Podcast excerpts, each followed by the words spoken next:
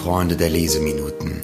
Ich hoffe, euch geht's gut. Ihr habt bisher einen schönen Start in den Tag gehabt und habt die letzte Episode äh, genossen, ähm, habt auch die etwas längere Episode zum, bis zum Schluss gehört und das ein oder andere daraus mitgenommen. Heute ist eine etwas kürzere Episode dran, damit ihr auch mal irgendwie was habt, das ihr ganz zwischendurch äh, hören könnt und euch nicht immer eine anderthalb Stunden dem Ganzen widmen müsst. Wir lesen heute gemeinsam einen amerikanischen Autoren namens Henry Miller und ich lese eine kleine, einen kleinen Essay im Prinzip vor, den er geschrieben hat. Ich kann gar nicht genau sagen, in welchem Jahr. Ich habe hier so eine kleine Sammlung an verschiedenen Aufsätzen, ähm, Kurzgeschichten äh, und anderen Texten, die ganz unter dem Titel oder unter dem Band stehen, von der Unmoral der Moral. Und äh, es ist insofern spannend, als dass ich mich jetzt in der letzten Woche das erste Mal wieder seit langem mit Henry Miller beschäftigt habe und noch mal ein bisschen auch was zu seiner Biografie nachgelesen habe, um zu verstehen, warum er so schreibt, wie er schreibt und vor allem, warum die Themen, die er behandelt, eben die Themen sind, ähm, die sie sind. Und das Spannende vielleicht vorweg ist, dass die verschiedenen Dinge, über die er schreibt. Ähm, ich kann mal ja so ein paar, paar Titel von den verschiedenen Essays vorlesen. Das ist einmal hier äh, Kinder der Erde, die Stunde des Menschen, dann erste Liebe, dann von der Unmoral der Moral, ähm, Geld und wie es dazu wird. Also das sind alles irgendwie Titel, die sich natürlich ganz grundsätzlich irgendwie mit schon philosophischen Themen beschäftigen und vor allem, ähm, wenn man die Texte dann auch liest, äh, mit einer ganz k- starken Kritik eigentlich, ähm, vor allem an der Welt in Bezug auf Freiheit, Unabhängigkeit äh, und den gesellschaftlichen Fesseln, Konventionen, Zwängen könnte man sagen. Und immer versucht er sich davon eigentlich innerhalb seinen Geschichten zu lösen.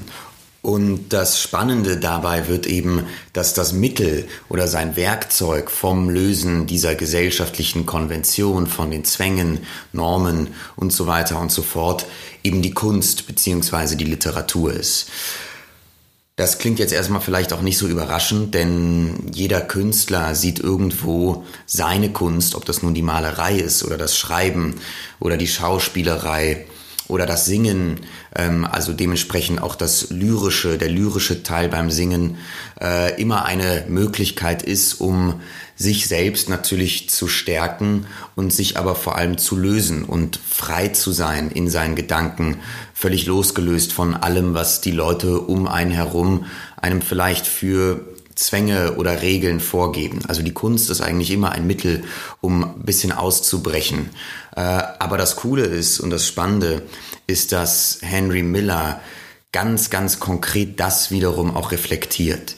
Das heißt, innerhalb seiner Geschichten schreibt er über das Schreiben, schreibt er über seinen Werdegang hin zum Schriftsteller, schreibt er auch über das Malen und die Malerei, weil er eben nicht nur Schriftsteller war, sondern auch vor allem zu Lebzeiten sehr viel Aquarellbilder gemalt hat und auch zu Anfang seinen Lebensunterhalt damit eigentlich verdient hat, äh, solange er noch nicht als Schriftsteller eben genügend äh, Geld verdienen konnte.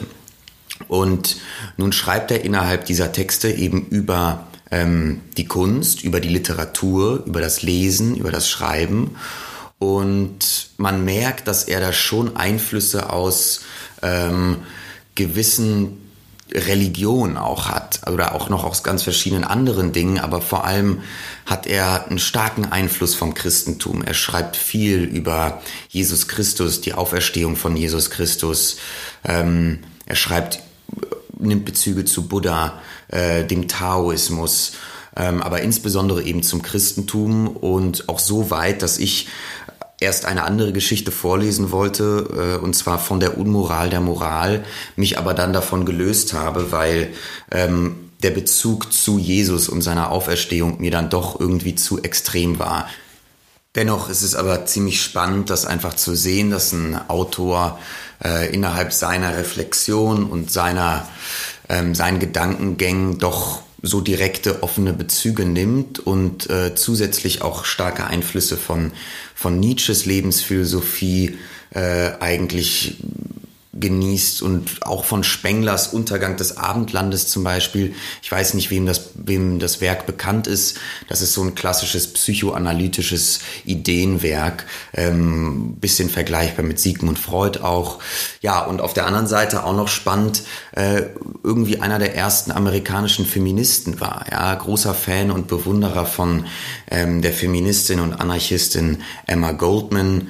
Und äh, nun ja, aber lange Rede, kurzer Sinn. Also er genießt ganz viele interessante Einflüsse und dementsprechend empfinde ich auch seine Schreibe und das, was er bespricht, als recht polarisierend für mich.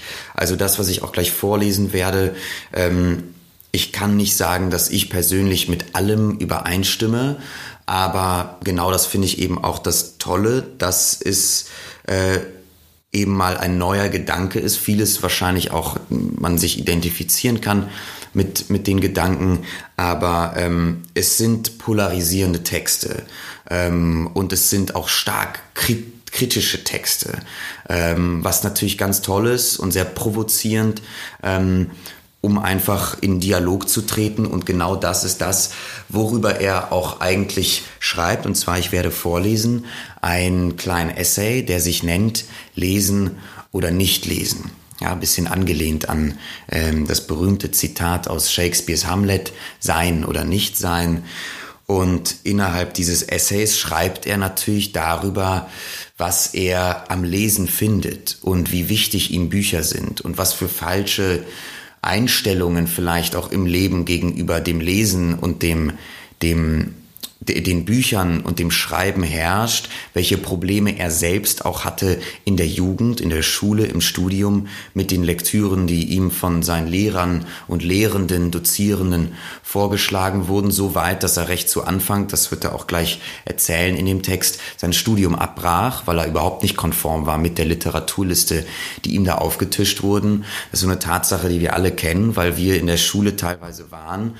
Und klar, mussten wir alle vielleicht Goethes Faust lesen, Georg Büchners Woyzeck, ähm, Tauben im Gras haben wir noch gelesen oder äh, diese ganzen altertümlichen, ja, Vers nach Versen geschriebenen Werke, die ich damals als Jugendlicher auch überhaupt nicht richtig verstanden habe und mir das total fremd war ähm, und ich mir gewünscht hätte, Bücher zu lesen in der Zeit, die irgendwie näher an der Gegenwart wären, näher an meinem Leben, äh, näher an unserem Leben und nicht im Ersten oder Zweiten Weltkrieg spielen oder in Zeiten der D D R. Ähm, Und darüber schreibt er auch direkt ähm, und kritisiert das äh, und kritisiert auch die Bücherschaffenden oder diejenigen, die meinen, das Lesen sei so wichtig und würden sich irgendwie selbst größer machen damit. Ähm, also man festigt dann auch eben selbst an die eigene Stirn, wenn man selbst gerne Bücher mag und sich in Bücher vertieft, und ähm, bekommt von ihm jetzt einen ganz tollen Spiegel vorgehalten. Also will ich auch nicht zu lange quatschen wieder an dieser Stelle, sondern lade euch jetzt einfach auf, ich würde mal sagen, Pi mal Daumen, zehn knappe Leseminuten ein.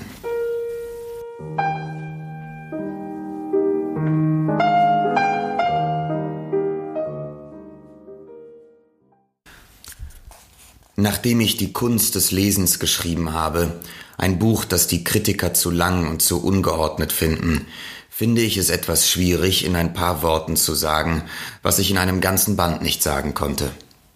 Vielleicht ist es das Beste, ich greife einige wichtige Punkte heraus, die offenbar nicht ganz verstanden wurden. Zunächst habe ich klarzumachen versucht, dass nach sechzig Jahren wahllosen Lesens mein Verlangen jetzt dahin geht, immer weniger zu lesen. So etwas fällt einem schwer. Mit jeder Post kommt ein unerbetener Stoß Bücher, von denen ich die meisten nicht einmal ansehe. Wäre ich so klug gewesen, dem Beispiel meines Jugendfreundes Robert Hamilton Challacombe zu folgen, hätte ich heute wahrscheinlich noch bessere Augen, eine bessere körperliche Verfassung und einen wacheren Intellekt. Ich glaube, im Wendekreis des Steinbocks habe ich geschildert, wie dieser Freund mich völlig unwissentlich in der Kunst des Lesens instruierte. Bis er etwa dreißig Jahre alt war, hatte er selbst nicht mehr als drei oder vier Bücher gelesen, Whitman, Thoreau und Emerson. Ich bin nie wieder einem Menschen begegnet, der so viel aus einem Buch herausholen konnte, oder einem, der sich so selten auf Bücher beziehen musste. Den letzten Tropfen Saft aus einem Buch herauszupressen, ist eine Kunst, eine fast so große wie das Schreiben selbst. Hat man sie erlernt, nützt ein Buch so viel wie hundert. Es sind nicht die sogenannten schlechten Bücher, deren Einfluss ich beklage, sondern die mittelmäßigen. Ein schlechtes Buch kann oft auf den Leser so stimulierend wirken wie ein sogenanntes gutes Buch. Ich sage so genannt, weil meines Erachtens niemand behaupten kann, dieses oder jenes Buch sei gut oder schlecht. Für ihn. Das mittelmäßige Buch dagegen, für die meisten von uns die alltägliche Nahrung, halte ich für schädlich, weil es von Automaten für Automaten produziert ist. Und die Automaten unter uns sind es, die für die Gesellschaft ein größeres Risiko darstellen als die Bösen. Wenn es unser Schicksal ist, durch eine Bombe vernichtet zu werden, dann ist es wahrscheinlich ein Schlafwandler, der auf den Knopf drückt. In meinem Buch habe ich eines hervorgehoben, das untergegangen zu sein scheint. Ich sagte, man solle mit dem Lesen bei seiner Zeit anfangen, bei seinen Zeitgenossen. Unser Erziehungssystem ist weltweit von dem Trugschluss aufgebaut, dass der junge Mensch zuerst das wissen sollte, was bis zur Gegenwart geführt hat, und dann erst richtig anfangen. Ich kann mir nichts Absurderes, Falscheres vorstellen. Kein Wunder, dass Erwachsene, sogenannte, wenig Originalität, noch weniger Fantasie und praktisch keine Flexibilität besitzen.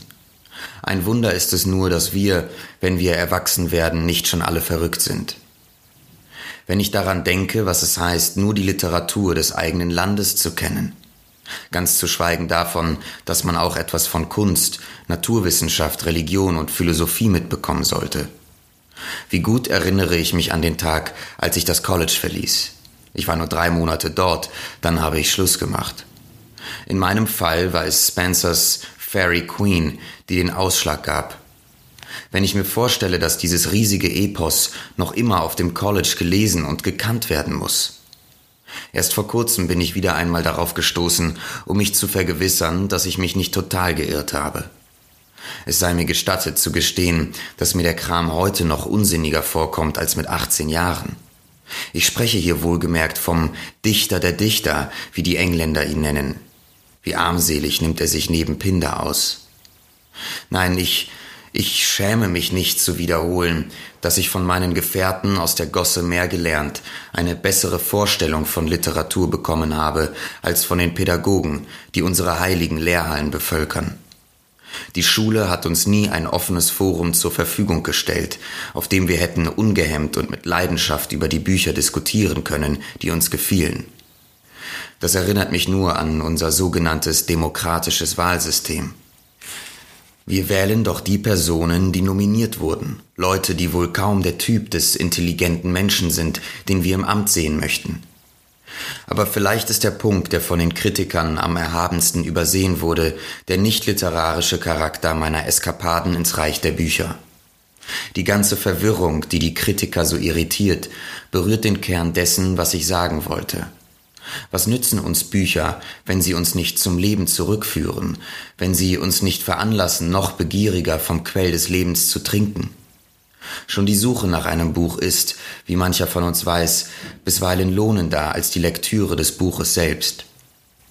Was ich, ganz kurz ausgedrückt, sagen will: Ein Buch dient uns, wie irgendetwas anderes, oft nur als Vorwand für das, was wir wirklich suchen. Bücher, die uns unsere Mentoren empfohlen haben mögen, zur rechten Zeit kommend, den gewünschten Erfolg haben, aber wie kann man solch glückliche Zufälle vorhersagen?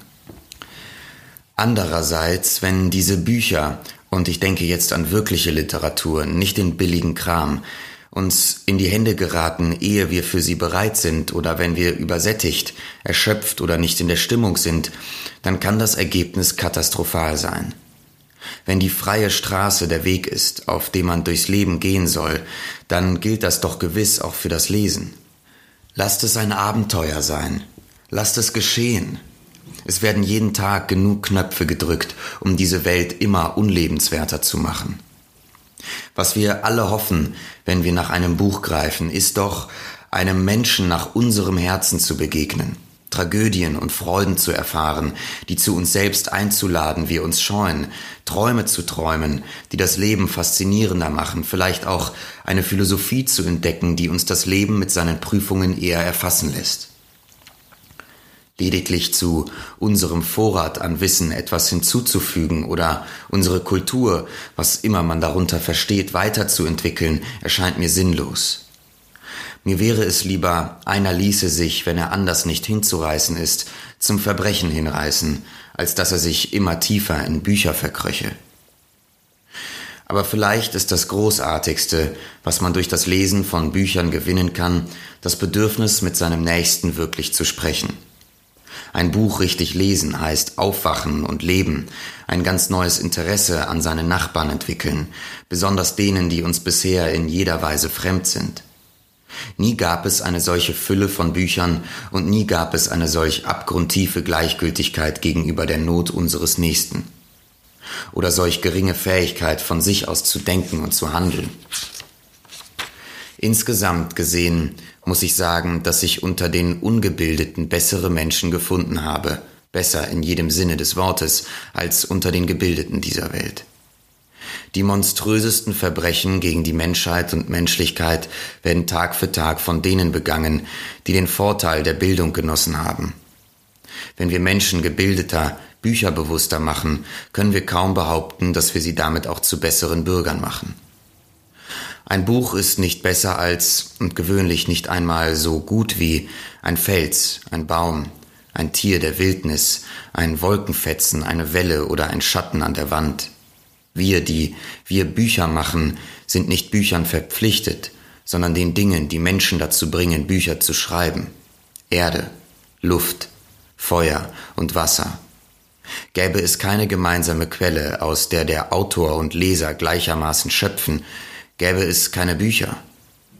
Wäre das so schrecklich, eine Welt ohne Bücher? Könnten wir uns nicht noch immer unsere Freuden, unsere Entdeckungen mündlich mitteilen?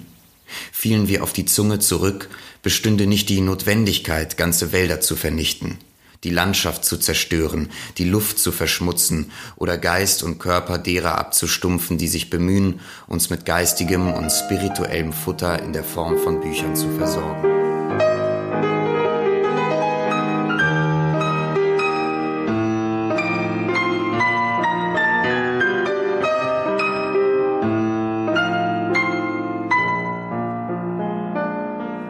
Ja, also das war Henry Millers Aufsatz Lesen oder nicht lesen. Ein paar ganz interessante, spannende Punkte dabei. Wie gesagt, einmal natürlich der Punkt über das Lesen oder die Bücher innerhalb unseres Erziehungs-Bildungssystems.